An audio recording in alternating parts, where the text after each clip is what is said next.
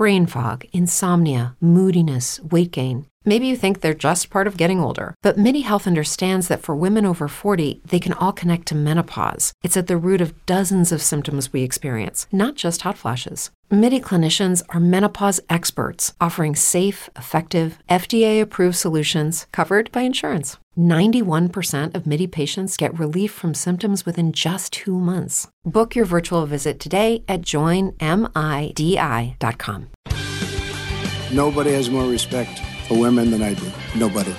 Hillary Clinton wants to abolish it, believe me. She wants to abolish our Second Amendment. I think they didn't deny it. I don't think anybody denied it. Other presidents did not call. They'd write letters, and some presidents didn't do anything. Many people have come out and said I'm right. You really do have to ask yourself, where does it stop? Hello and welcome to Fallacious Trump, the podcast where we use the insane ramblings of an ultra crepidarian to explain logical fallacies. I'm your host, Jim. And I'm your other host, Mark. A logical fallacy is an error in reasoning that results in bad or invalid arguments.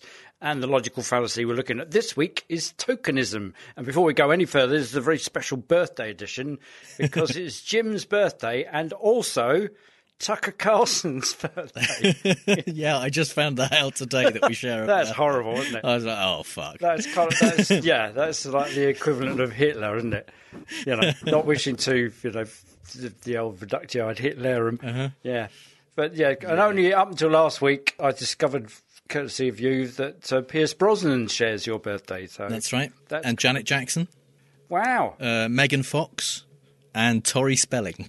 there you go. You're in there with the greats. so yeah, and, yeah. and the average Greats is brought and- down and by Tucker Carlson. Tucker Carlson.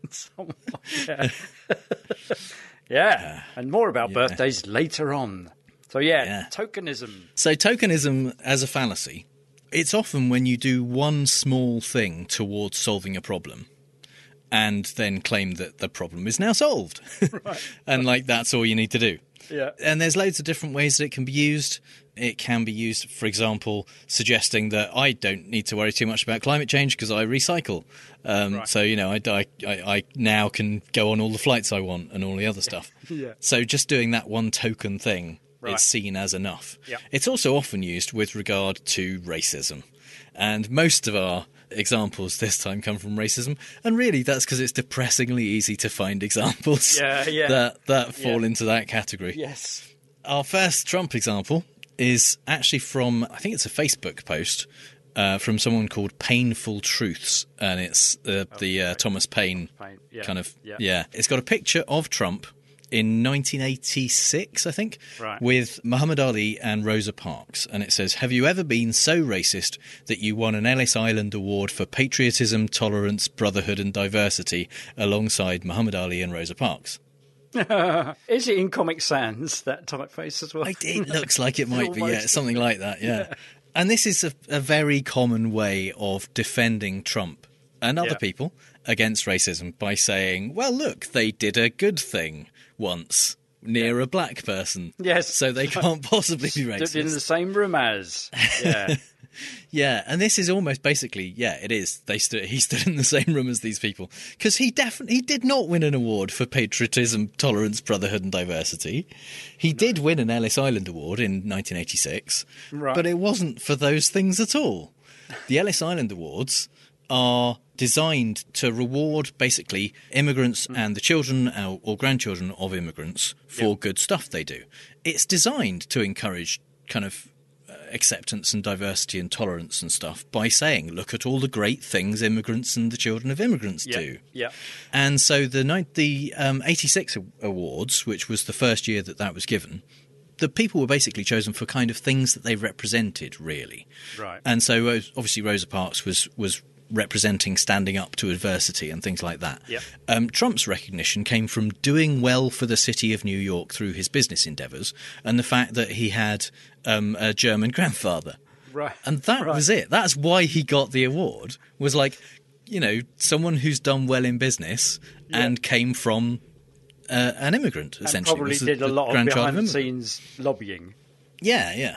But um, and the fact that he's standing next to Muhammad Ali and Rosa Parks is is purely a coincidence because that image is cropped. Uh, and it Oh, also oh, featured right. Joe DiMaggio, Victor Borge, and singer and, and anti-gay activist Anita Bryant, who also won the award that year. Um, and they were all uh, honoured for different stuff. The medal over the years has changed, and now recipients are chosen more for um, kind of charity work and, and contributions to society more than they were um, at the beginning. It was, but it's all basically about saying, look, immigrants are okay after all. yeah. and So the, so the bit, the patriotism, tolerance, brotherhood, and diversity. That, Oh, that's completely in, made up. That's in inverted commas. as if it's a quote, yeah. Yeah. No, that's completely made up. Oh, That's oh, not, right. No, yeah, that does that There isn't no in anything to do with the medal. Um, no, it's just the the person posting has either heard that somewhere or made it up Yeah. out of whole cloth. and just gone. You're calling him a racist. Here he is in a picture with, With two black yeah, people. two noted black people. Yeah. Ah. oh, Yeah. Man. Yeah. Yeah. And of course, Trump isn't averse to doing this himself. Yeah. As he said back in 2012 when he was explaining why he hadn't run for president that year and saying, you know, he was very busy doing things like The Apprentice. I mean, I don't want to bring up a very successful show called The Apprentice. I assume you all watch The Apprentice. Where Arsenio Hall, somebody said, Oh, because I brought up the birth certificate, I'm a racist. I said, How could I be a I just picked Arsenio Hall. Give me a break. Yeah. How could I be a racist? Yeah. A black man just won Celebrity Apprentice. And I love the way he says, I don't want to bring up a show, and then proceeds to do exactly that. Yeah, You know, yeah. it's like, it, that is, it's along the lines of, I'm not a racist, but. That, that- Yeah, the fact that he he once picked a black celebrity to win Celebrity Apprentice, and there was also one black winner of the regular Apprentice series, it doesn't mean he's not racist. And that even assumes that he was really the one who picked the winners.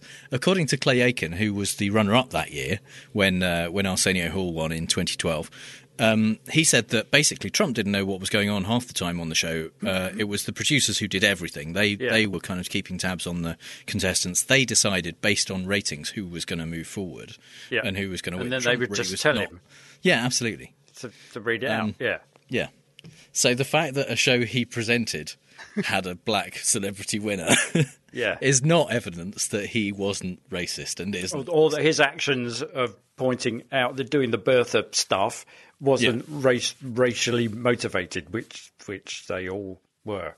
Yeah, Yeah. And and the thing is, it it is a difficult tightrope to walk sometimes because when you're starting from a point with no representation for a particular group, hmm. then one example of representation is an improvement.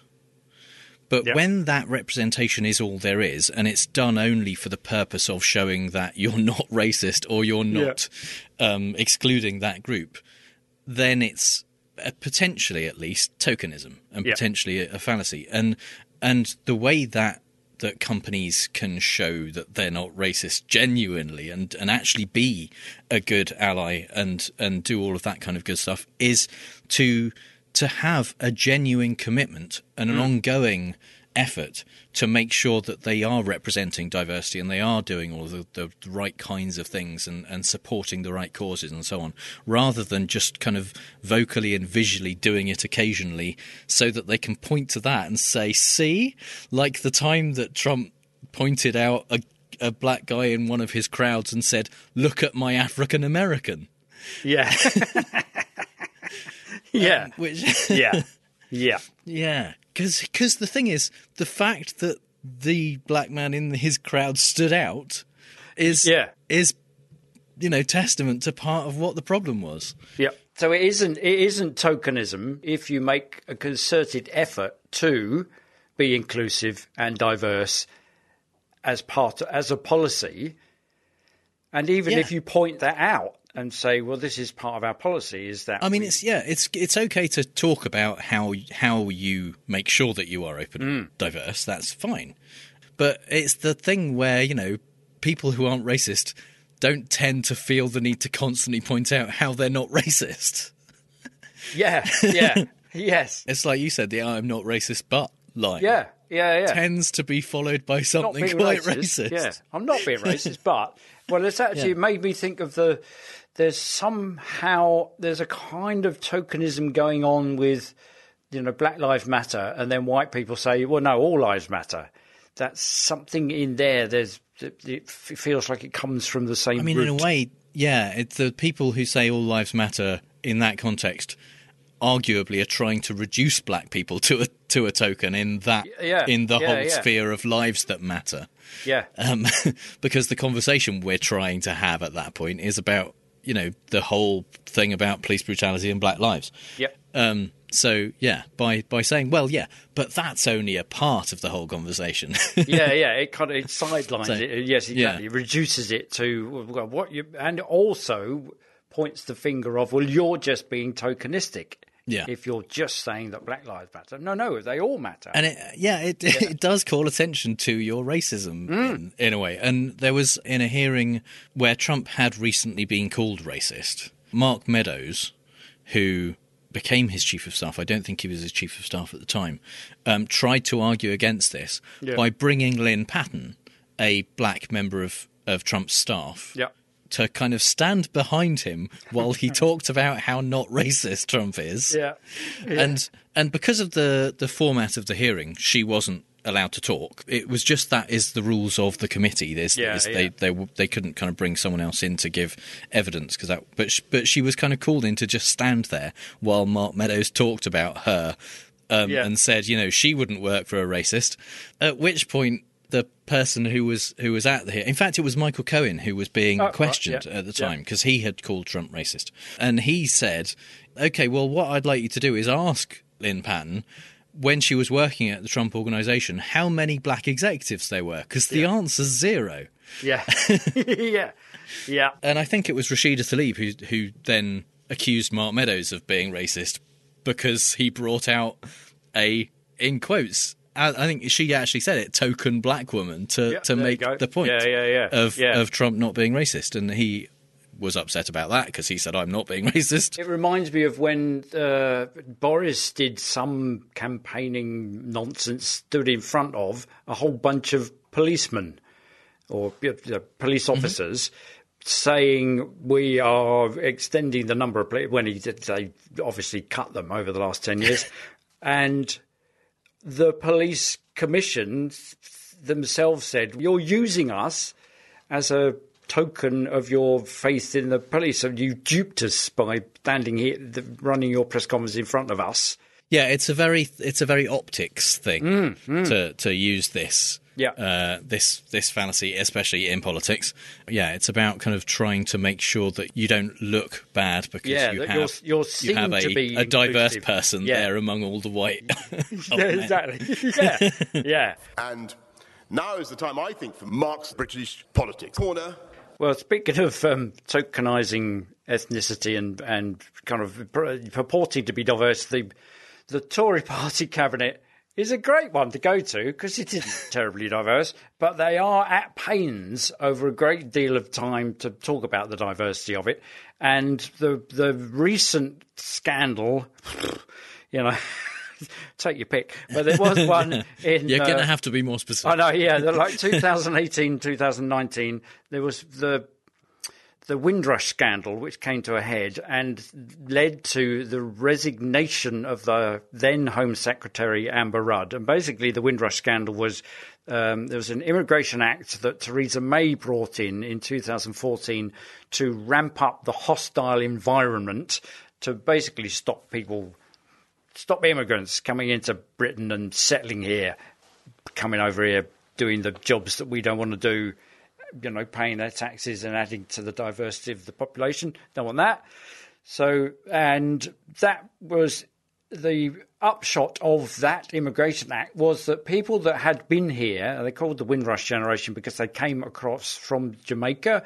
Uh, there was a kind of recruitment campaign from the British government to invite people from the Caribbean, uh, from the British colonies to come and work in Britain in post-war Britain to boost the economy.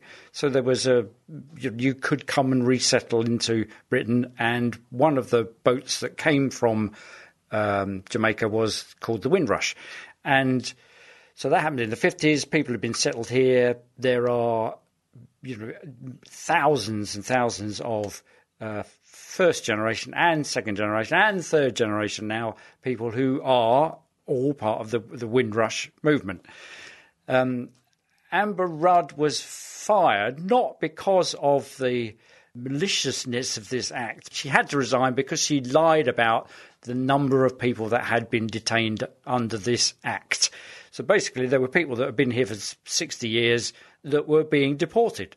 And she lied about the fact that there was a quota that was in place to get rid of people to be seen to be the party against immigration in order to court the vote that was going actually to UKIP at the time and to the far right, which are all about England for the English and all that kind of stuff.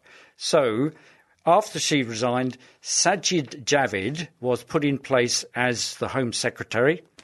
And you might guess from his name that he is from a BAME, black and minority ethnic section of society.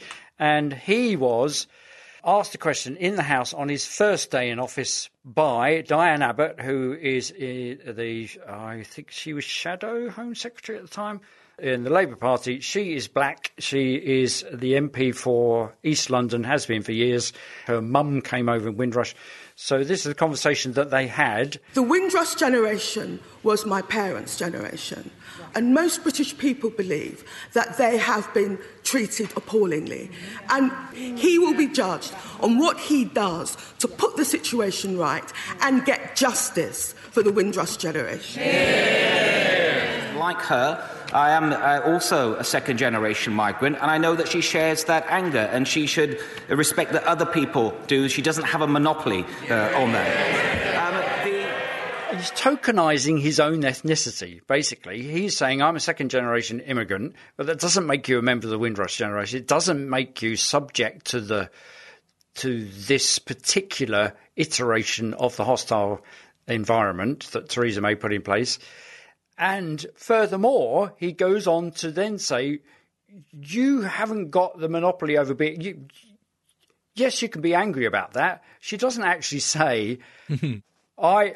I could be angry because I'm from, you know, my mother came over uh, on the Windrush, so I am from that particular stock therefore I have the right to be. She isn't saying nobody else can be angry about this, but yeah. he's twisting but the knife. He's he's also that. not saying that he's angry about it as well, is he? He's no. He's basically kind of saying she's saying I am part of this community. Yeah. And and therefore I know a little bit about this and this is how I feel about it.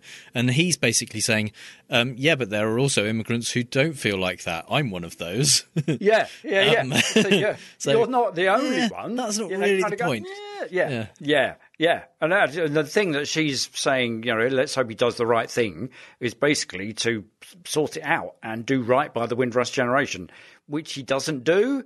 So, and not only does he not only is he tokenizing his own ethnicity, he voted for the legislation. There weren't that many people that did. There were many, many Tory um, people at the time in 2000, Tory MPs at the time in 2014 who voted against it because they could see what it would do. He voted for it. So, and then he didn't actually um, stopped the deportations. The deportations were paused at this time. And then when he took up the job in April 2019, the deportations were restarted. Um, and he claimed that they were guilty of very serious crimes, but they weren't. That was untrue. And in February, it was all halted again. So uh, he's so he's being token. He's he is the token brown person. Let's wheel him out. Let's put him in this office in order to brownwash the issue. Because at the time, I think there were three, maybe, um, members of the BAME community in the Tory cabinet, and Sajid was one of them. Um, he became, after he was Home Secretary, he became the Chancellor for a while, only to be replaced by Rishi Sunak, another brown skinned person, BAME. And the let's look at the the next clip is in June 2020 when there are still only two Asian people in the Tory cabinet. There's um, Rishi Sunak and Priti Patel, and Matt Hancock, who isn't Asian, um, was talked to on the uh, Sky Sophie Ridge program ab- about this thing. It's a bit of a long clip, but it yields some rich pickings. And by the way, spoiler alert, the answer to Sophie's question is none. There are none. How many black people are in the current cabinet? Um, the well, uh, we've got there's a whole series of people from a black and ma- minority ethnic background. Uh, the Chancellor of the Exchequer, the Home Secretary, um, to name but two. I'm talking about black people specifically because I do think it's quite important not to lump everyone from non white backgrounds together because obviously Asian people, for example, face prejudice too, but it might be a different prejudice to that faced by black people. Um, 62%, for example, of GCSE pupils from Indian backgrounds got a strong pass in English and maths. 27% to black Caribbean. You're three times as likely to be stopped and searched if you're black than if you're Asian. So that's why I was specifically asking about how many black people there are in the current cabinet. Uh, well, the two cabinets I've sat in uh, with uh, Boris Johnson as Prime Minister are the two most diverse cabinets I've ever sat in. Well, I think that Boris Johnson has got a very good record on this, uh, and it brings people in and listens to a diversity of, of, views. And it's diversity of thought that's the really important thing when you're taking those big uh, decisions around the cabinet table. So, table. actually, people are you saying then that sorts of people from black backgrounds shouldn't really worry that there aren't any, there isn't a single person from a black background at the current cabinet table because you have diversity of thought? Yeah, several diverse thoughts in there. This first one, there's a whole series of people. So, how many black people in the cabinet? Well, there's a whole series for, of people from black and ethnic minority community. Well, no, there aren't. A, uh, uh, a whole Yeah, series, and then he name names the only two. yeah, to name but two. Yeah, because there are only two, and neither of them are black. So and and then he goes on to more tokenism. This is the most diverse, two of the most diverse cabinets I've ever sat in. Well, it doesn't doesn't say much. The Tory party has existed for 120 years, something like that, and this is these are the most diverse. You know, some of my cabinets are very diverse. and you think, well, it doesn't actually say much for previous cabinets. And no, Boris Johnson does not have a good record on this. No. He is the one that talked But about that's such a weird thing to even say. Yeah, It's yeah. it's like where on I can earth I understand why he felt the need to lie when questioned. Yeah. um, Yes. whether there were any black people working Yeah. for Boris, but then to go that far and suggest that Boris has a good Good record, record on racism. You think that's way out there. You know who who is he appealing to? You know, People who aren't of- paying attention. Yeah, yeah. Because I mean, the the thing about Sophie Ridge's question is it's really well thought out Yeah. and well put because it just kind of goes well. It isn't about you just because you've got two ME people out of your BAME group, and in fact the the contribution latterly to the problem of institutional racis- racism, which the government report says there is none. Um, it, what they what they did was do away with the description of black and minority ethnic. uh, They just did away with that. You can't have BAME now. That's they've done away with it because that's cured the problem. That's the equivalent of you know that problem with the brakes in the car where the light keeps coming on to indicate the brake. Well, we fixed it. Well, how did you fix it? Well, we just taped over it. That's so the problem's still there. They've just taken away the label, um, and also diversity of thought is not the same. You know, because only Priti Patel and billionaire Rishi Sunak represented the ethnic minority communi- communities, and given the fact that half of the BME households live in poverty, um, and Priti Patel's less than inclusive views about the Black Lives Matter protest, how diverse is their thought? Um, so, re- yeah, really, how can white slash Asian Oxbridge educated millionaires and billionaires share the thoughts of the lived experience of someone with black, African, or Caribbean heritage, especially post Windrush? This is a year after the Windrush scandal.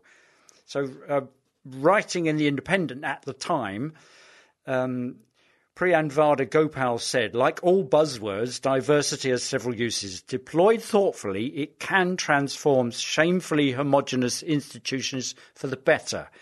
However, it can be used as a form of nonsensical virtue signalling that changes very little. Whereas spoof reporter Jonathan Pye simply said this. Our new Prime Minister is the embodiment of inequality. You can't hide that by putting a couple of right wing shitheads who happen to have brown skin into your cabinet. So, hooray for diversity! Brilliant! This government has more rich, hard right wankers of colour than ever before. Because that's the issue that they've got, is that they're trying to promote this hostile environment. And, you know, if, if if Priti Patel and Rishi Sunak had a little bit of self awareness, even Sajid Javid had some self awareness, they would say what you're trying to do is brownwash the problem. You're, you're literally putting me up in order to front this thing to say there is no such thing as a hostile environment. And yet they put that in place in order to woo the right wing white voter that were going off to UKIP and the far right parties and they've been very successful in doing that, despite the fact that they put Priti Patel in, or as I read the other day, because somebody, somebody described her as Pritler, because they. because they must be terribly conflicted, and we talked about that before. Because she is Asian, she's second generation Asian. Of Her parents came over to Britain from India, possibly, and yet she's the doyen of the far right because she's anti-immigration.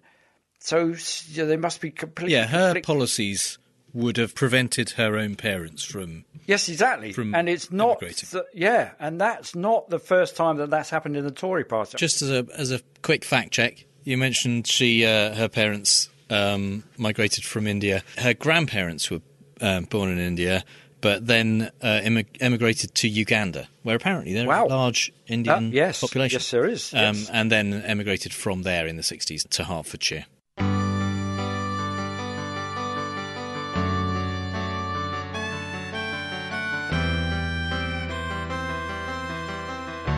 What you said is wrong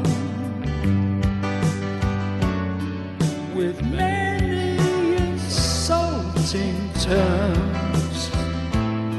You call them fat, overweight, body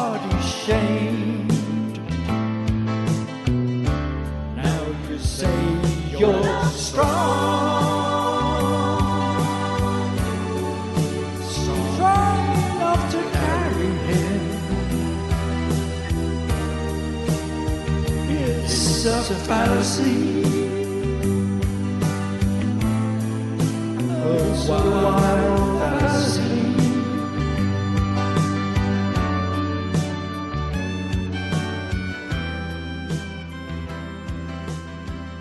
There go the Hollies there with their somewhat tokenistic hit. He ain't heavy, he's my brother.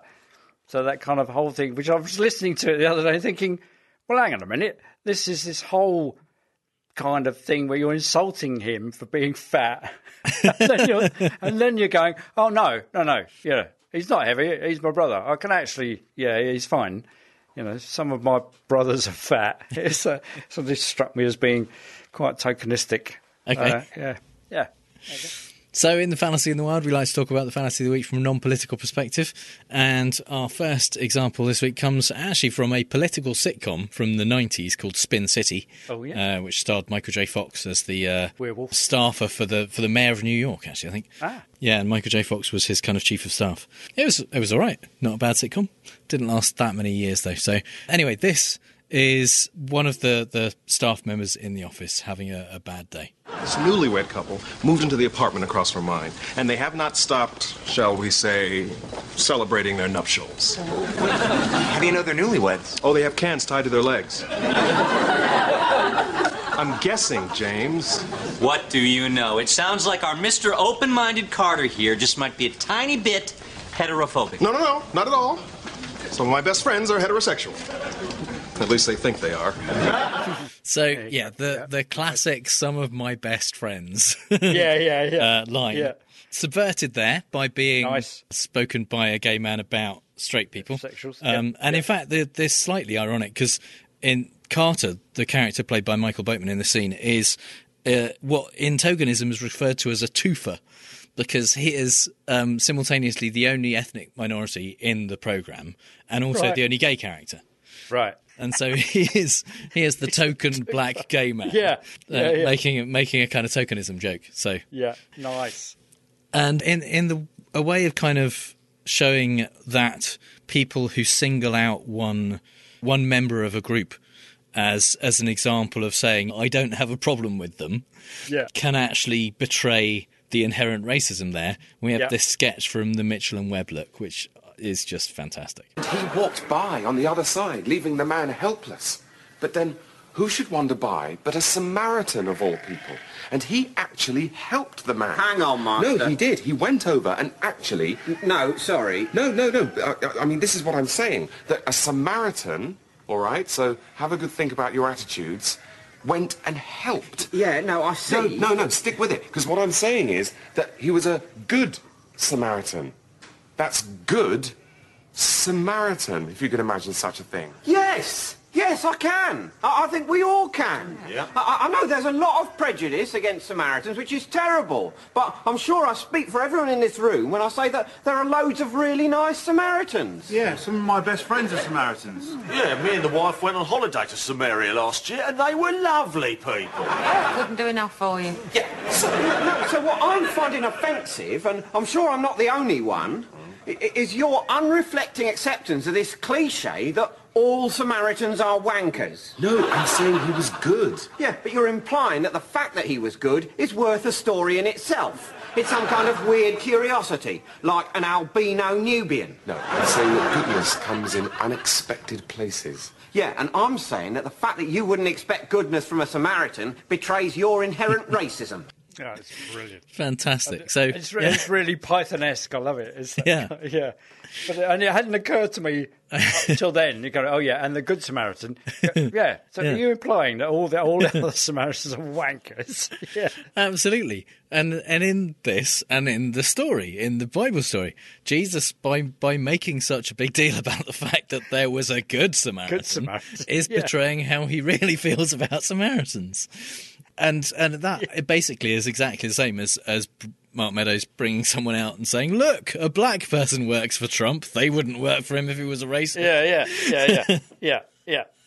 And I like the fact they they they got in managed to get in the two cliches. Yeah, some of my best friends are Samaritans, and yeah, we went Yeah. to Samaria and they were lovely. Yeah. Incidentally, the the uh, the wife there who says, uh, "Oh yeah, couldn't do enough for you."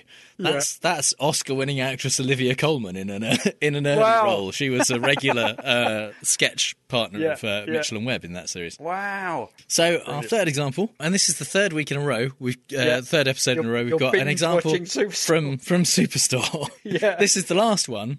Uh, so this is my kind of three colours of red of the Superstore example trilogy, Right, and yeah. um, and honestly, I chose this fallacy before I saw this episode, but this just Right. fitted really well. We are here to right an injustice. Effective immediately, Cloud9 will no longer keep black hair care products in locked cases. Wait, why are those locked up? Can you huff them? Or is it more like a butt thing? Oh, butt thing? No, I think it's because they think black people are going to steal them. Yeah, we have to ask for the key. It's like a walk of shame every time you need argan oil. Wait, seriously? That was store policy that you had to humiliate yourself just to get the uh, almond the what was it called? The uh, the al- almond oil. Almond. That's so messed up. Yep. That was pretty cool of corporate to fix it. Oh, yeah. It takes a lot of courage to make a gesture this small this late in the game. Look, the important thing is it ends today. You know, I thought my legacy as acting manager was going to be the new forklift pallet clamp, but turns out it's racial justice. So.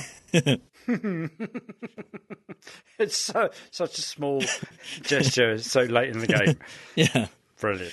Um, Brilliant. and and the thing is, much like Jonah, I was surprised to find that actually this was a genuine policy in obviously Cloud9 is a fictional store, Yeah, but in Walmart and Target, around the time this show was being written, this episode, they were just doing this. They were they were removing locks that were previously on cabinets of black hair care Wow. products, which was not how they treated other hair care products. Yeah, yeah, yeah. Why? Why would you? You know, there's Yeah. kind- yeah. It, is, it does amuse me when you walk around the supermarket, which are in the little plastic cases with a kind of you know alarm setting off tag attached to it, and you think, well, what are what are they? Why? Yeah. Would people steal that? And why is that therefore shoved in a case? You know, so- I mean, you can understand if if the supermarket sold gold on the shelves. you know, you kind of go, yeah, you wouldn't want people to just steal that because it's quite expensive. But hair care products, yeah, what? Yeah. What? So Dina essentially claiming that they, they've solved racial justice by doing this. Yeah. and and it's pretty cool that, that corporate have made this decision. Yeah, It's, uh, yeah, that's, her legacy. Yeah, yeah. I thought it was just going to be the fort- forklift power plant. The, uh, no, no, this is it. Racial justice. The uh, the Yeah. whole episode. This was the beginning of an episode, and the whole episode then became about you know the the people trying to help to reduce the level of inherent and kind of societal and and systematic racism within the at least this branch of the store and and Yeah. messing up the way they were doing it.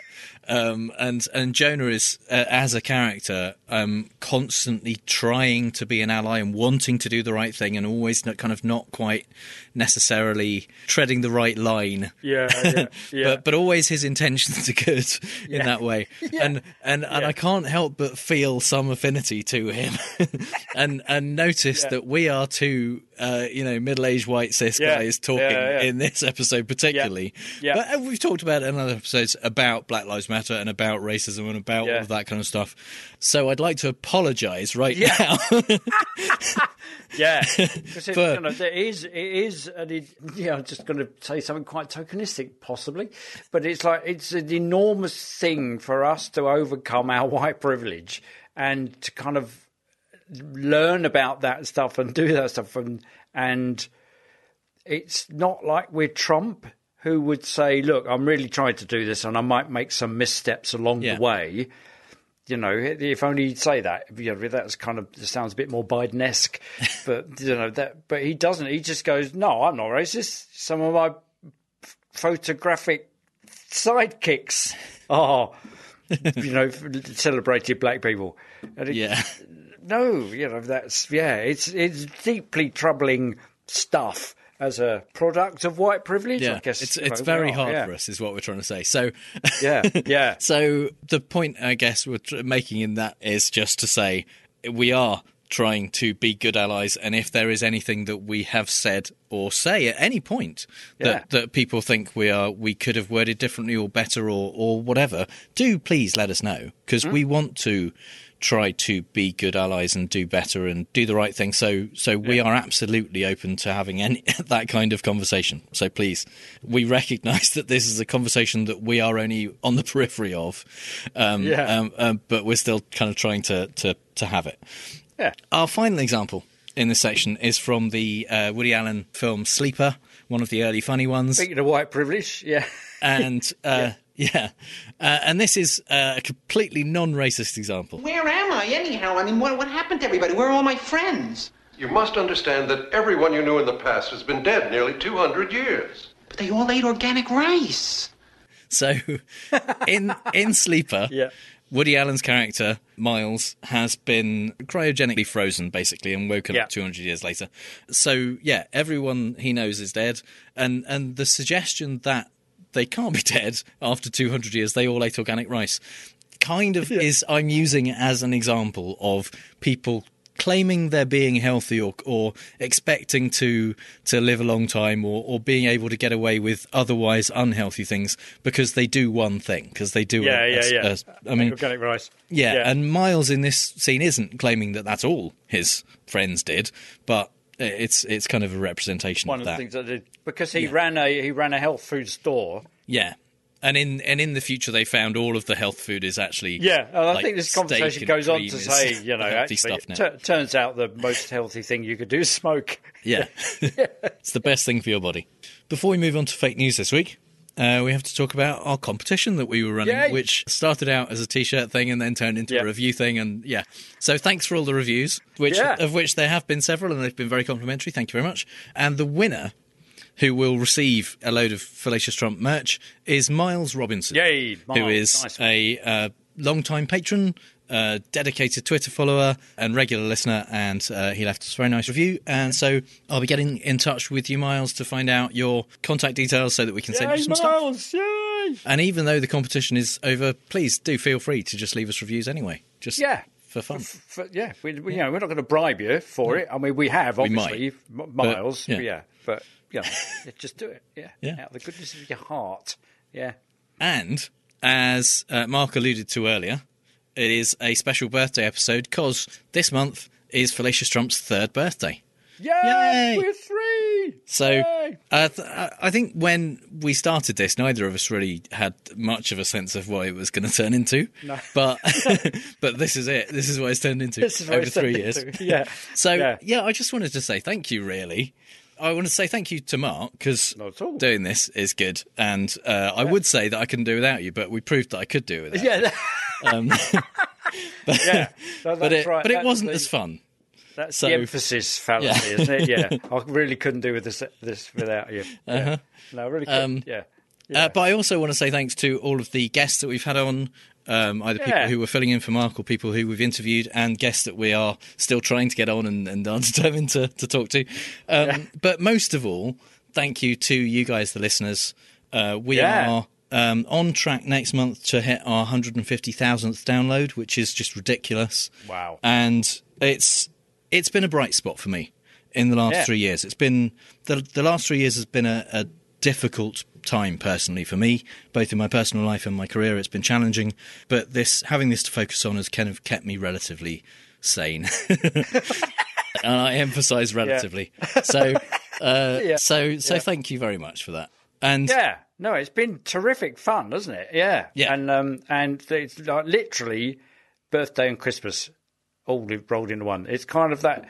It gives us an excuse to talk rubbish and go off on tangents.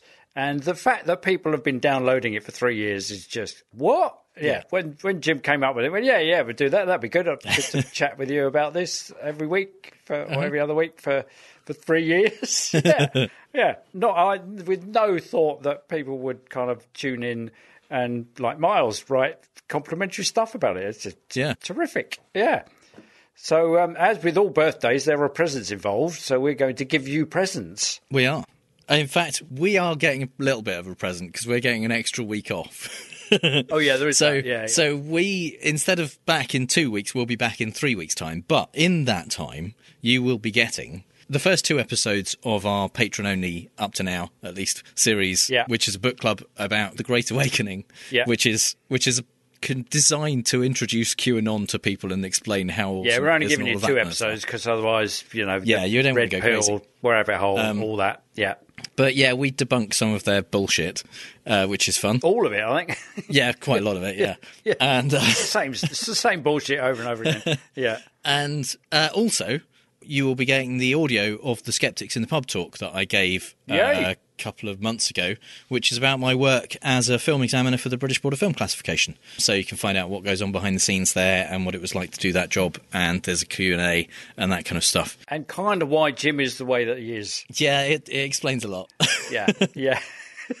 so during our, our very brief hiatus, you will be getting actually extra stuff in your feed. There you Um, go. Look at and, that. Uh, and there'll be the usual new Q episode for patrons as well. So nobody's missing out. So we're gonna we're gonna play fake news, folks. I love the game. It's a great game. I understand the game as well as anybody, as well as anybody. Yes, it's time for fake news, the game where I read out three Trump quotes, two of which are real and one I made up, and Mark has to figure out which one is fake news. Yeah, you see, 'cause some of my best friends are successful winners, if you will.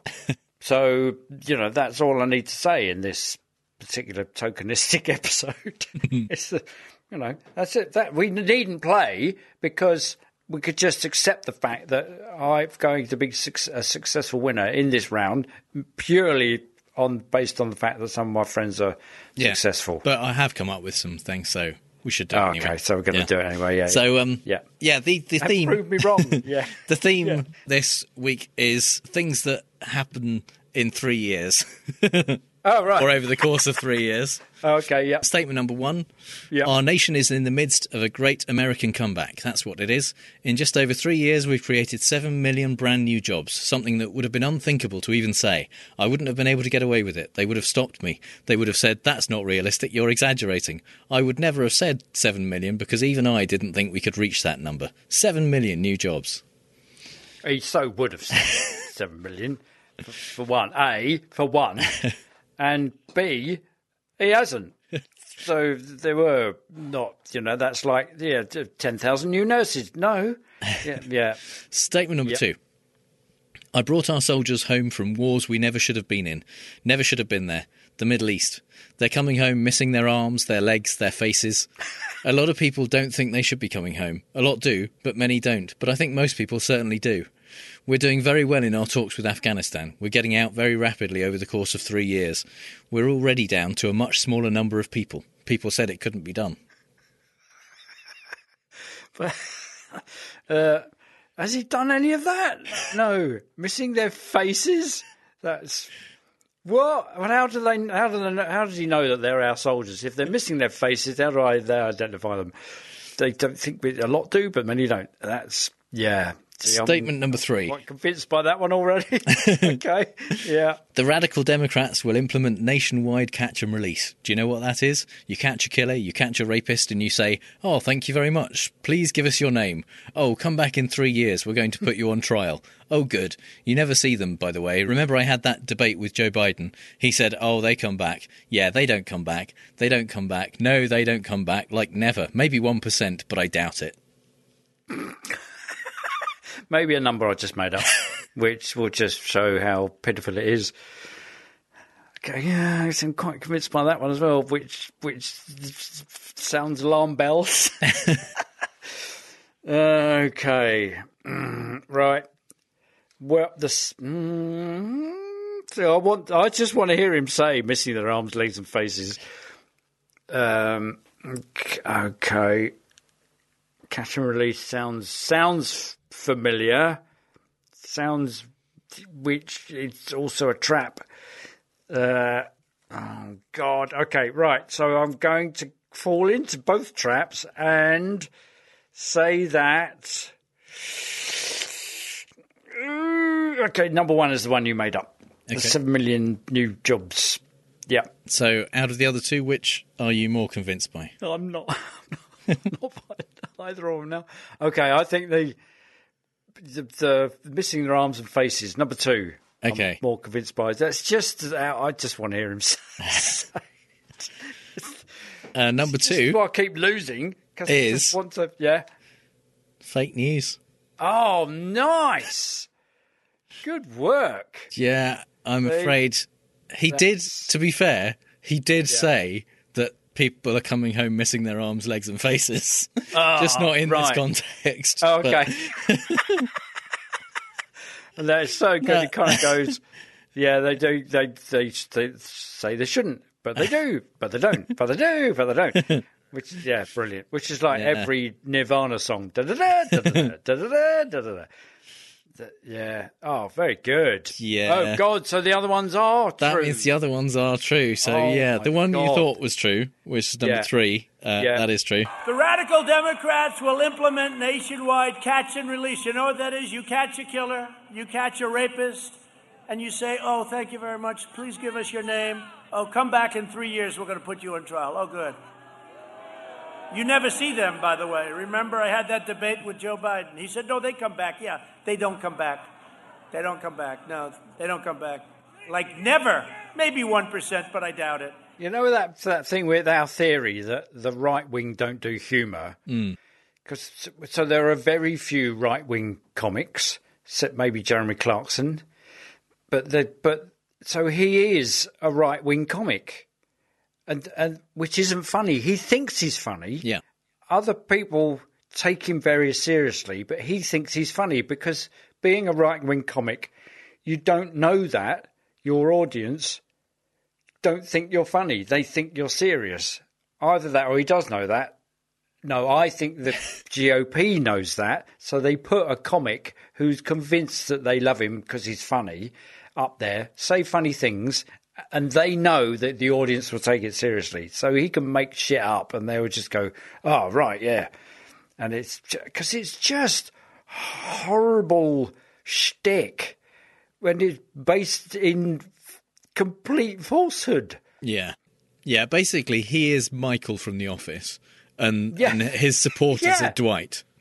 Yes, It's exactly that. Yeah. Yes, yes. What a horrible thought. So, uh, I mean, obviously, it almost goes without saying, but this is bullshit. yeah, yeah, yeah, yeah. no one has suggested implementing nationwide catch and release. No. that's that's nonsense. Uh, and it, and catch and release isn't you catch a killer, you catch a rapist, and you say come back in three years, we'll put you on trial and hope they come back. What it is is some people who enter the country illegally are not immediately repatriated, and they aren't Yeah. imprisoned while awaiting their immigration trial. So they are released into the country, but they're not criminal. They're not murderers and rapists. They are people whose only crime is crossing the border illegally. Hmm. And and even many of those are immediately repatriated. Trump's Department of Homeland Security's own figures say that of people with criminal records, 97% were immediately repatriated. Wow. They are not released into the US with the hope that they'll come back when they They'll give turn a court up date. in three years' time. Yeah. In 2014, the DHS repatriated 65% total of of um, illegal aliens, as they call them, with the majority, 80% of those occurring as expedited removals within a few days of the people entering the country. Yeah. So this just isn't true. Yeah. Um, And and of those who are released into the US, the DHS's figures are that at least fifty percent of them show up at their hearings. Oh wow! Even the his falsehood contrasts uh, vividly with Priti Patel's Homeland Security equivalent. Because I was only reading today that there was somebody who was uh, detained under the yeah, the hostile environment legislation, which which kind of never really called that. That was kind of unofficially it. And he was held without trial and without need, and with for three and a half years or something like hmm. that, and under no requirement. And EU people coming in from the EU are suffering that as well. They are. They're not. They're being caught when they shouldn't be, and they're not being released. Yeah. So it's yeah. It's ju- just what. And I should also say that the the the fifty percent figure that's cited by the DHS is is an estimate, and most uh, immigration experts say that is a massive underestimate. Oh, wow. Of, of the people who show up at their court case. One Yeah. study by the University of California at Los Angeles uh, found that family members released from custody, so people who came across with not just on their Mm. own, attended all of their hearings in eighty six percent of cases during the Wow. fifteen year period between two thousand and one and twenty sixteen with slightly lower, 81% for non-families. And and if those family members are seeking asylum, that number goes up to 96%. Yeah, yeah. Because that because if you're going to argue your case, that where would you do it? You do it at, at the hearing. Yeah. You know, that yeah. So Mm-hmm. yeah, this this idea that nobody ever turns up or or you know maybe 1% is just Yeah. completely made up. Well, it's it's that kind of inflated thing along the lines of they're all here and they will all just shoot you based on that one guy that there was a, a gun went off and somebody got caught in the well also I mean, ricochet. he's he's thinking what he would do. Yeah. If he Yeah, yeah. illegally emigrated somewhere and they said, "Okay, come and come to your court trial," he would never go. No, So he's go, assuming yeah, yeah. everyone Here's else my name. would do it the same in way. three years. Yeah, exactly. Exactly. That's yeah. He's not thinking about his voters. he's thinking about what he would do. Yeah. Yeah. So the one you thought was fake, number one, uh, that is also real. Our nation is in the midst of the great American comeback. That's what it is. In just over three years, we've created 7 million brand new jobs, something that would have been unthinkable to even say. I wouldn't have been able to get away with it. They would have stopped me. They would have said, That's not realistic. You're exaggerating. I would have never said 7 million because even I didn't think we could reach that number. 7 million new jobs. So he's saying something that was unthinkable. I wouldn't have been able to get away with saying it, despite the fact I wouldn't have even thought to have said it. Yeah.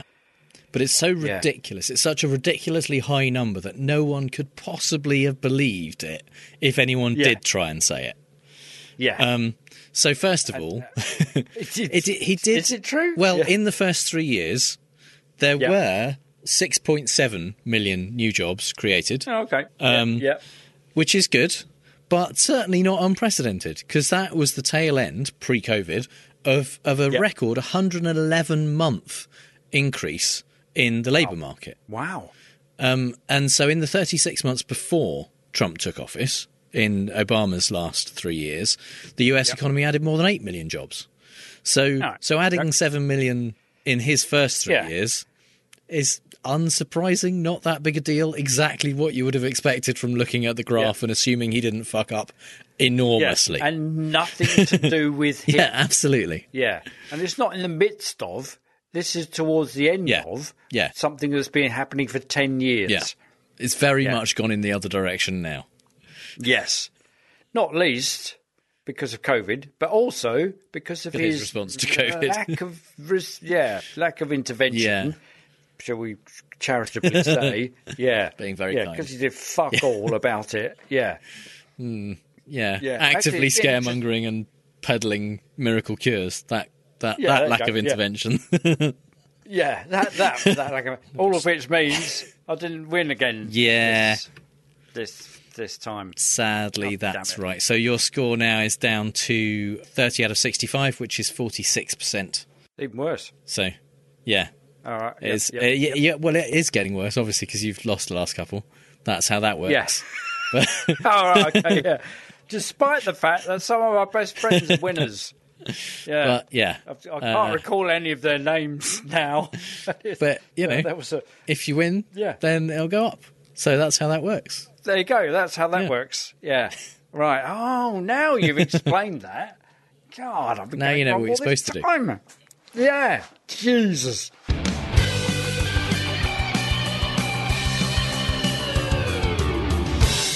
Yes, it's time for the part of the show that this week, at least, is called UK voter ID is not a logical fallacy. Um, and this is based on a, a tweet that we were sent by a listener uh, called Yay. Jarrell Anthony. It's been it's been a week of Yeah. riches, isn't it? People doing reviews, people interacting with us, and going. I think you should do something about this. Yeah, so you can Yeah. you can uh, find this listener and follow him on Twitter at Call Me Jazzman, and he sent us a tweet, basically forwarding a tweet by Iain Dale, who is an LBC presenter, a London uh, radio presenter, who is, um, Yeah. I mean, based on the tweet, probably a bit right wing. um, yeah, they can't. It's a weird. It's hard to say. LBC is a very odd Yeah. station. It's got. It's kind of got shock jocks on it. Um, Farage had his own show Yeah. for a while, but it also has James O'Brien, who is Exactly, who is reason. a kind of he just questions the right wing's assumptions. He does, and therefore is assumed to be a left winger, a bit like Owen Jones kind of does that. Though, though he's a Labour supporter, but he's he's generally questioning the assumptions that are behind. So James O'Brien, um, the the assumptions behind people's decision to vote to leave the EU or not vote in the local elections and all those kind of things. So yeah, so that that is in LBC. But on the other hand, there are people who are way over on the right who kind of who still have airtime. What? So I imagine if you're an LBC listener, and I have to say, I I used to be in my kind of teens and twenties. I used to listen to LBC. Yeah. Um, but Yeah. it must be that you only listen at certain times because you're definitely going to get so. very different views from yeah, from what you yes, expect. exactly. Yeah. So- well, it's a bit like one of those flick flicker books. Did you ever have one of those? If you if you put your thumb on a certain part of the page and flicked Yeah, it, you, you would get get, one a set of things. And animation. then if you flick it Yeah. the other way, yeah, Yeah. So, uh, Iain Dale's tweet. This is about voter ID in the UK because we had the Queen's speech um, this last week, and because we are a, uh, a monarchistic representative democracy, the Queen gets to tell us what the people we've elected to make up rules Yeah. for us I have decided. Two of those, two of those terms are probably true. yeah. And one of the things she told us the politicians have decided they're going to do is something I think she also mentioned in 2019, which is to introduce photo photo ID for general Yeah. elections. In order to stamp out voter fraud. Yeah. All Yeah. three, Rife- four, rife with or voter fraud. Rife, Yeah. rife. in- If you look at just the three cases. Yeah. Yeah. Um, and much like the US, uh, people have said, I think that's a bad idea for various reasons, many of which have to do with the fact that um, the generally older or poorer you are, the less likely you are to have photo ID that you are readily you have readily available and and can use to vote. Yeah, or, or the people that would vote against, say, a right wing, um, uh, rich supporter centric sure. political party. Yeah, by pure coincidence, this law would Yeah. would disenfranchise the kinds of people who would vote Yeah, against the so current kind government. Of people that are voting, yeah, so people who are, say, without an address Uh-huh. and then would find it difficult to get some sort of photo ID, you know, or without Yeah. an income, Um, or yeah, without, young you know, young people, kind of things that you uh, need. people who are, who are unable to take the day off to go to a council office to get photo ID or to uh, pay for Yep. um, a uh, a passport to be renewed, which is quite expensive, who are less likely to be going on holiday and therefore need a passport, less likely to um, drive if they're in urban areas, particularly, um, or even Yep. be able to afford a car. So unlikely to necessarily have a driver's license. So for various reasons, not least of which that it doesn't actually solve any problem. Um, the, Yeah. this this has seen by Yeah. been seen by some to be a bad idea. Yeah. Um, and Iain Dale's tweet uh, was this, and it's based in part on the fact that we've just had some local council elections in this country. The the tweet in its entirety was: turnout in last Northern Ireland Assembly elections, sixty-five percent. Turnout in Scottish Parliament elections, sixty-three percent. Turnout in Welsh Parliament elections, forty-five percent. Turnout in London, thirty-two percent. Turnout in Hartlepool, forty-two percent. Northern Ireland is the only place in the UK to have voter ID. No further questions, Your Honour. So the implication is that Northern Ireland is the only place that has photo photo voter ID, and yet they have the highest That's turnout. why the turnout was huge. uh, Yeah. So it's not an issue. What are you worried about? Um, Yeah. And and our listener Gerald Anthony said, "Hey guys, I feel like Dale's reasoning here is a logical fallacy, but I can't pinpoint which one. Would you mind explaining it on the next show?" I think the problem is because there's more than one. Yeah, that might be the reason it's difficult to pinpoint which Yeah. one because I've identified eight in there. Yeah, at the very least, it's a false equivalence. Yeah. Isn't it? Um, Yeah. Do you, do you know that's? I mean, yeah. Arguably, Not I've nine, got I've got inconsistent comparison, uh, Oh, which is go, yeah. which is yes, uh, part of that. Yeah. Okay, so first of all, I would say it's a straw man because Right. the argument isn't from the other side that turnout will be reduced. That's not the problem. No, no, far from it. Uh, Yeah. No, the problem is it was it's disenfranchisement Of people specific who groups. wouldn't necessarily who wouldn't wouldn't necessarily vote in the same way as rich media owners Yeah. would. Yeah. Um, so if you're voting for workers' rights and things like that it, because you are a worker, or you're voting for the rights of homeless people to be able to vote because you're homeless. You're going to be disenfranchised Yeah. somewhat. Yeah. So Yeah. so it's a, that's a straw man. That we are not making that argument that turnout would go down in general. It may be Yeah. a byproduct of this uh, of this happening, but that's not that's not the argument that's being made. This is also a wrong tool fallacy because turnout isn't the way to measure the impact of this law being enacted if it in in the end gets enacted. Um, because the way to measure it is which groups have been reduced in their turnout. You know, what effect has this had on the makeup of the electorate? Yeah. Um, it's an inconsistent comparison. Uh, that's a given because the Northern Ireland Assembly elections that he's referring to were in 2017, whereas Ah, the, all, all the ah. other numbers are during a pandemic. Yeah. Yeah. yeah. Um, yeah. It's it also he's looking at um, local elections, whereas at Northern Ireland Assembly, uh, the parliaments of Northern Ireland, Scotland, and Wales have been devolved from the UK Parliament, so they each have their own body who kind of makes laws and rules for that part of the UK. So the, the voting for the Northern Ireland Assembly is more like a general election where we get to vote for the MPs who form part of the government. Yep. The elections we've just had are local council elections where we vote for the people who will run our towns as opposed to the people who get to make laws. So it's not the same thing at all. No. Um, if you look at the Northern Ireland local elections, which the last one was in 2019, um, pre-pandemic, their turnout Yeah. figures are between 43.6 and 62.4 percent, with an average of 52.7 across the 11 councils of Northern Ireland. So they fall right in the middle of those numbers that they're talking about. They they Yeah, they yeah. did not have higher turnout in their local elections. They had a high turnout in their um, the, yeah the, the parliamentary yeah choosing who was going to lead the country essentially. Well, and, and similarly for the so he's kind of lumped together Northern Ireland, Scot, Scottish Parliament, and Welsh Parliament. Yeah. Are the national elections, and then to go down to turnout in London was thirty two percent. Well, but that's for the local mayor mayoral election. If he'd have gone turnout in Liverpool, that Yeah. was a lot higher Yeah, than yeah. thirty two percent. Yeah, he's they chosen desperate not to get a, a Tory in. yeah he's chosen a mayoral election and a by-election in Hartlepool, um, and that is Yeah. the next one is cherry picking. He's Yeah, picked these ones presumably because they represent lower turnout. In fact, if he looked at the the actual general election, the last time we had a general election in 2019, across England turnout was 67.5%. Across Scotland, it was 68.1%. Across Wales, it was 66.6%. And in Northern Ireland, it was 61.8%.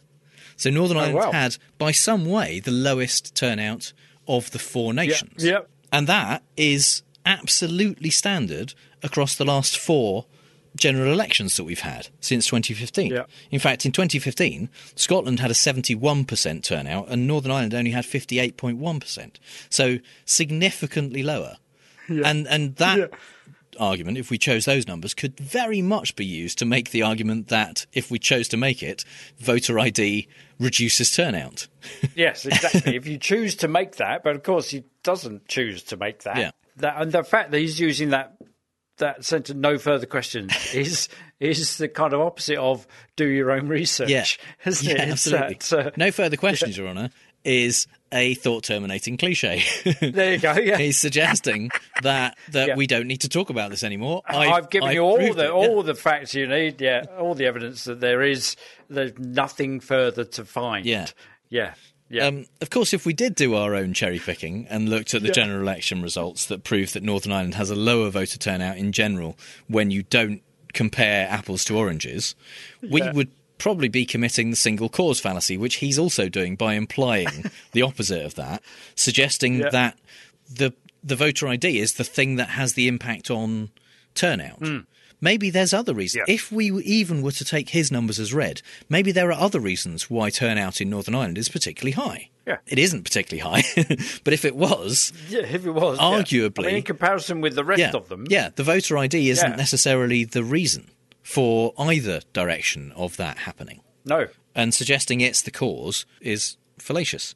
He's also committing ignoratio elenchi, or missing the point, because the point that people are trying to make on the other side is that this whole thing isn't even necessary because voter fraud isn't a problem. yes, yeah, And um, in 2019, in the last general election, there was one conviction for voter fraud and one police caution. wow, And the thing is, in Northern Ireland, part of the reason they have voter ID and photo ID laws is because in the 80s, it was a problem in Northern Ireland. yeah, yeah, During the 80s, they, they had what we very euphemistically refer to as the Troubles. the troubles, yeah, yeah, Um, and there Yeah. was significant sectarian fraud going on in the early 80s. In 1983, 949 people arrived at the, the polling stations in Northern Ireland and were told that a vote had already been cast in their name. wow, And this is a, from a population of only 1.3 million, not the whole of the UK, which is 70 million plus. And out of that, there were 149 arrests and 104 prosecutions just that year. Um, so that was why they decided they needed to do something about voter fraud. If you scale that up to the UK voting population, um, there would have to be 34,000 allegations of Yeah. voter fraud for it to be in any way similar. And reason to enact uh, voter ID. Yeah. Which, which coincidentally is a, is almost exactly a thousand times higher than the actual level of allegations of voter fraud there were in 2019 in the UK. Yeah. In fact, between 2015 and 2019, in the four last general elections, out of 164 million votes cast during those four elections in the UK, there were only 96 allegations of voter fraud. Wow. And they were just, uh, and were they, did they prove to be correct Um, there was, or were they... I think, a total of four um, either cautions or convictions. There was Yeah. a caution and a conviction in 2019. There was a conviction in 2017, and I think there was one other caution in 2015. But So that um, compare comparing with Trump's allegations during even during the election that he won, that's lower than that. it's it's almost non-existent. yeah. Yeah, and certainly does not need to disenfranchise potentially three and a half million voters. Um, left wing voters. Yeah. yeah, yeah. So Yeah, yeah. Because you, you can you can bet that it's not going to disenfranchise the people that would vote for the current sitting government. So the final fallacy that this commits, I think, is lying with statistics, because it is a lie, because a lot of these figures aren't true. Oh, right. Uh, so, Right. Ah, so the most that, accurate okay. ones are the top two, the Northern Ireland and Scottish Parliament. So Northern Ireland, Yep. he says sixty-five percent. Yes, okay, he's rounded up from sixty-four point seven, and Hmm. uh, but the Scotland one, he's rounded down from sixty-three point four nine percent to sixty-three percent. So making it seem further away from the Northern Ireland one. Uh, the Welsh Yeah, number, yeah. Welsh Parliament election, he said is forty-five percent. It's actually forty-six point eight. The London, Right. he doesn't make it clear which he means, whether it's the London Assembly election or the mayoral election. Um, but either Yep. way, they were both about 42. Uh, 0.7 or 42.2%, not 35%, which is Oh. which he claims. Uh, no, not, sorry, 32% he Yeah. claims. So, way off. And Hartlepool, he, he almost gets right. So it's 42.7, not 42%. But basically, Right. yeah, the the numbers he's presenting are cherry picked. They are not comparing apples to apples. They are they are often not true. Uh, they don't measure what the law would Yeah. actually do. They don't represent what people's objections to it are. And he finishes off with a cliche suggesting that there is now no further requirement for talking about it. And finally, some things we really don't have time to talk about. Amazingly, the Arizona recount run by Cyber Ninjas, the company with no experience at all in elections, is going poorly. The audit, which is impressively both bullshit and batshit, was due to finish on May 14th, a hard deadline as the Veterans Memorial Coliseum, where the counting is taking place, is booked for some high school graduations. That shouldn't have been a problem, since the conspiracy theorist Stop the Steal supporting CEO of Cyber Ninjas estimated the count would take 16 days, and they had 21. Unfortunately, with two days to go, only 17% of the 2.1 million votes had been counted. Why so slow? Well, Cyber Ninjas tried to claim their counting methods were a trade secret, but a judge called bullshit on that, so we got to see their security documents, which revealed that, well, they didn't actually have a plan for how to do the count, but they did work out what to do if Antifa attacked the facility to stop the count. Meanwhile, we've learned from audit observers that they are taking 5k pictures of each ballot to look for traces of bamboo in the paper, based on a conspiracy theory that 40,000 ballots were flown in from Asia, and, you know, that's probably what Asians make paper out of, right? They're also holding them all up to UV lights to check for watermarks based on a QAnon theory that Trump secretly watermarked the real ballots, and they're looking at them under microscopes to see if any of them were folded by robots. I fucking swear I am not making any of that up. The count will now be delayed until after all the graduations, with the ballots going into storage in the meantime, but they've only got until June 30th because then the venue's needed for a gun show. Excellent. in another normal day in the alternative parallel universe of Trumpland, the GOTP, the good old Trump party, reported at the Capitol Hill hearing on Wednesday, courtesy of Georgia Representative Andrew Clyde, via the peculiarly Republican cherry picking lens, that the insurrectionist seditionary riots on January the 6th were like a normal tourist visit. The cherry picking lens requires you to only look at that odd launcher of a thousand memes bit of footage of the breakers and enterers meekly keeping between the red ropes and taking selfies in Statuary Hall. Sure, let's turn a blind eye to the smashing of the windows, the five people dead, the hangman's nooses, the zip tie handcuffs for hostages, the utter trashing of Pelosi's office, and guns and tear gas and chants giving a clear intention of actual bodily harm. All I can say is I'm never going to accept an invitation from the Clydes to go with them to visit any tourist destination. Can you imagine the lawsuit for damages to Mickey's cheery demeanour that Disneyland would file? Actually, I would need to see what the Clyde family's holiday schedule is so that I can get there first before Monument Valley is reduced to rubble. Do you think he's related to Keith Moon? Facebook's oversight board ruled that Trump will continue to be banned from the platform for at least six more months. But Donald doesn't care because he has another way to talk directly to his fans. No, it's not Frank Speech, the new social network from Pillow Baron and illegitimate love child of Tom Selleck and a pillow, Mike Lindell, since that site still isn't working four weeks after its official launch. No, instead, Trump has, to great fanfare, created his own communications platform called hmm. From the Desk of Donald J. Trump. I mean, I say communications platform. It's a blog. He started a blog. It's not even on a new website. He's just added a blog to his existing website. This totally original concept allows Trump to post his thoughts on which Democrats or Republicans should go fuck themselves and how, and includes share buttons so that his drooling followers can feel like they're helping their beloved God King by posting his musings on sites he's banned from, but no opportunity to comment or reply. According to a report from BuzzSumo, in the first couple of weeks, the entire blog has received about one fifth of the engagement a single Trump tweet was getting pre ban.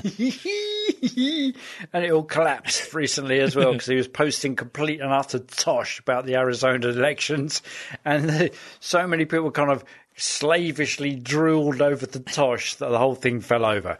go, yeah, communications platform, my ass. More proof that the internet probably is the real world after all. A ransomware attack on the Colonial Pipeline, which stretches from Texas to New Jersey and supplies 45% of the East Coast gasoline. Who knew that was part of the Internet of Things? Shut down operations on Friday, causing shortages across the southeast whilst the supply chain was rebooted or something. Footage of lines forming recall images from the gas crisis in the 70s, only with fewer US muscle cars. Not really a problem, till, of course, people. Fed up with nothing to hoard now that COVID and toilet paper are no longer conjoined, people are filling everything that will hold liquid and stacking it in their SUVs. Yep, none too safe given the definite possibility of impactful road rage if a bumper kiss in line causing spitting and tussling and arrest for assault is anything to go by. Thankfully, the US Consumer Product Safety Commission still has a sense of public duty slash humour and tweeted, do not fill plastic bags with gasoline. Is it me, or is there a direct correlation with Republican voters and the colonial pipeline states? And if so, don't stop them. This is the Darwinian natural selection event we've all been waiting for. What is great about the report in the Daily Kos is how quickly the comments section turns into a discussion about which brand of electric mower is best. There you are, Andrew Clyde. Some more battery operated cherry picking for you. I mean, I think you're being quite generous saying that they're filling everything that will hold liquid because they're filling plenty of stuff that doesn't hold Doesn't, liquid. Yeah, yeah. kind of prompted There's- the uh, yeah. There's one. like the back there's one image of people filling cardboard boxes with I gasoline. It's fucking insane. and then kind of and then and then worrying. And I think what they're doing, they kind of carry it and they go, "Oh, it's leaking out." So they just like cup the the hem of their t-shirt Uh-huh. up a bit in the hope that they can get to their car. I mean, where are they? Go- are you going to put Yeah. that in in your car? That's so good. And given the fact that somebody's going to ram you on the interstate, Uh-huh. and then the whole thing will burst into flames, just great. Former National Security traitor, sorry, advisor, and convicted traitor, General Mike Flynn, appeared last week at a rally for pro Trump lawyer and fucking nutter L. Lin Wood. Flynn announced that he was going to lead the crowd in the Pledge of Allegiance, and he made a big deal of how you'd have to be a commie bastard not to understand the fundamental mm-hmm. importance of the pledge to all red blooded, God fearing, true American patriots, saying, I want you to hear, not just listen, I want you to hear every single word of the Pledge of Allegiance. That is our pledge to each other. That is our pledge to this country. He then started the pledge and immediately forgot the words. I mean, it's so on the nose for a general who sold out his country to not even know how to fake allegiance to it. Someone who is obviously not a listener to our show or apparently any news channels either, the manager of the Hyatt Centric Hotel in Arlington, Virginia, said that the venue's operating team had no knowledge of fiends of the show, our favourite idiots, Jacob Wohl and Jack Burkman. and their extensive past history of scams and schemes was a bit odd given that Burkman does this kind of thing outside his house down the road from the hotel, much to the chagrin of his neighbours. Apparently, the moronic duo had told hotel staff they planned to hold a book signing, not a press conference. Mm-hmm. I'm upset they lied to me, said the manager. Yeah, hello, join the club. The hotel unwittingly hosted a presser where the clueless couple launched meritless allegations against Rudy Giuliani and Matt Gaetz. That in itself is fairly unique, I'd have thought. Meritless allegations against those two? On reading this entire report, I felt my mind go through some sort of Moebius loop. What? No longer satisfied with having no one listen to their utter bollocks about left leaning politicos as attempting to besmirch the good name of Donald J. Trump, they're going so far out, they're after fellow nut jobs, Rudy and Gaetz. This is a sad day. It's not the kind of thing we like to do, Burkman said in his opening remarks. What? What? Like a circle in a spiral, like a wheel within a wheel, never ending or beginning on an ever spinning reel, as the images unwind like the circles that you find in the windmills of your mind. House Republicans have decided that even Liz Cheney isn't shitty enough to be their conference chair, so they've voted her out and replaced her with the admittedly even more shitty Elise Stefanik. According to House Minority Leader Kevin McCarthy, the problem they had with Cheney was that she was too intent on relitigating the past and should move on and mm-hmm. focus on the next election. You know, like Trump, whose new communications platform is about 80% rants about how the 2020 election was stolen from him, or the Arizona Republican Party, who are spending hundreds of thousands of taxpayer dollars re-auditing a settled election. The truth is, Liz has decided to stop lying for Trump, but in today's Republican Party, lies are all they have. All they have. That and cherry picking lenses. In Britpol, it's been a hard week for my sanity this week. I could watch neither Prime Minister's questions for the inevitable smug fuckery from Johnson, posturing from a position of no moral high ground whatsoever, guffawing over Starmer's defeats in the local elections, nor the Queen's speech at the opening of a new session of Parliament, where she outlined that her government would be taking leaves from the GOP playbook and introducing curbs on voting, restricting the calling of elections, and clamping down on public protests about the same, in the face of no effective opposition. Seeking solace in similarly cognitively biased communities, I spotted an image that reversed the opening titles from Boris's favourite 1970s nostalgia for World War II British TV programme Dad's Army, where the three original animated Nazi flags threatening to cross the English Channel against the plucky Union Jack is now reversed to show the one Nazi flag standing in for the English government taking on the flags of the entirety of the EU, if not the world. I say England because following wins by the left wing and their own non Westminster based parties, Wales, Scotland, and even Northern Ireland are kind of ghosting Boris's Tinder advances, saying, It's not you, it's me, and hey, let's just not hang out any longer, and no, we can't still be friends. Vive la différence! So that's all the bad arguments of faulty reasoning we have time for this week. You'll find the show notes at fallacioustrump.com. And if you hear Trump say something stupid and want to ask if it's a fallacy, our contact details are on the contact page. If you think we've used fallacy ourselves, let us know. And if you've had a good time, please give us a review on Apple Podcasts, Stitcher, or wherever you get your podcasts. And you can support the show at patreon.com slash ftrump, just like our strawman level patrons Kaz Tui, Steve Bickle, Schmutz, Mark Reike, and Amber R. Buchanan. Thanks so much, everyone. We really do appreciate your support. You can connect with those awesome people as well as us and other listeners in the Facebook group at facebook.com slash groups slash fallacious trump. All music is by The Outburst and was used with permission. So until next time on Fallacious Trump, we'll leave the last word to the Donald. That's right. Go home to mommy. Bye. Bye. Amazingly, the Arizona recunt. Recunt? Wait. oh dear, that's getting in the bloopers. Okay. All music is by The Outbursts. All music is by The Outbursts and was used by. And all music. All music is by The Outbursts and was used for mission. Fuck it out. If you're a woman over 40 dealing with hot flashes, insomnia, brain fog, moodiness, or weight gain, you don't have to accept it as just another part of aging. The experts at MIDI Health know all these symptoms can be connected to the hormonal changes of menopause. And MIDI can help with safe, effective, FDA approved solutions covered by insurance. 91% of MIDI patients get relief from symptoms within just two months. Book your virtual visit today at joinmidi.com.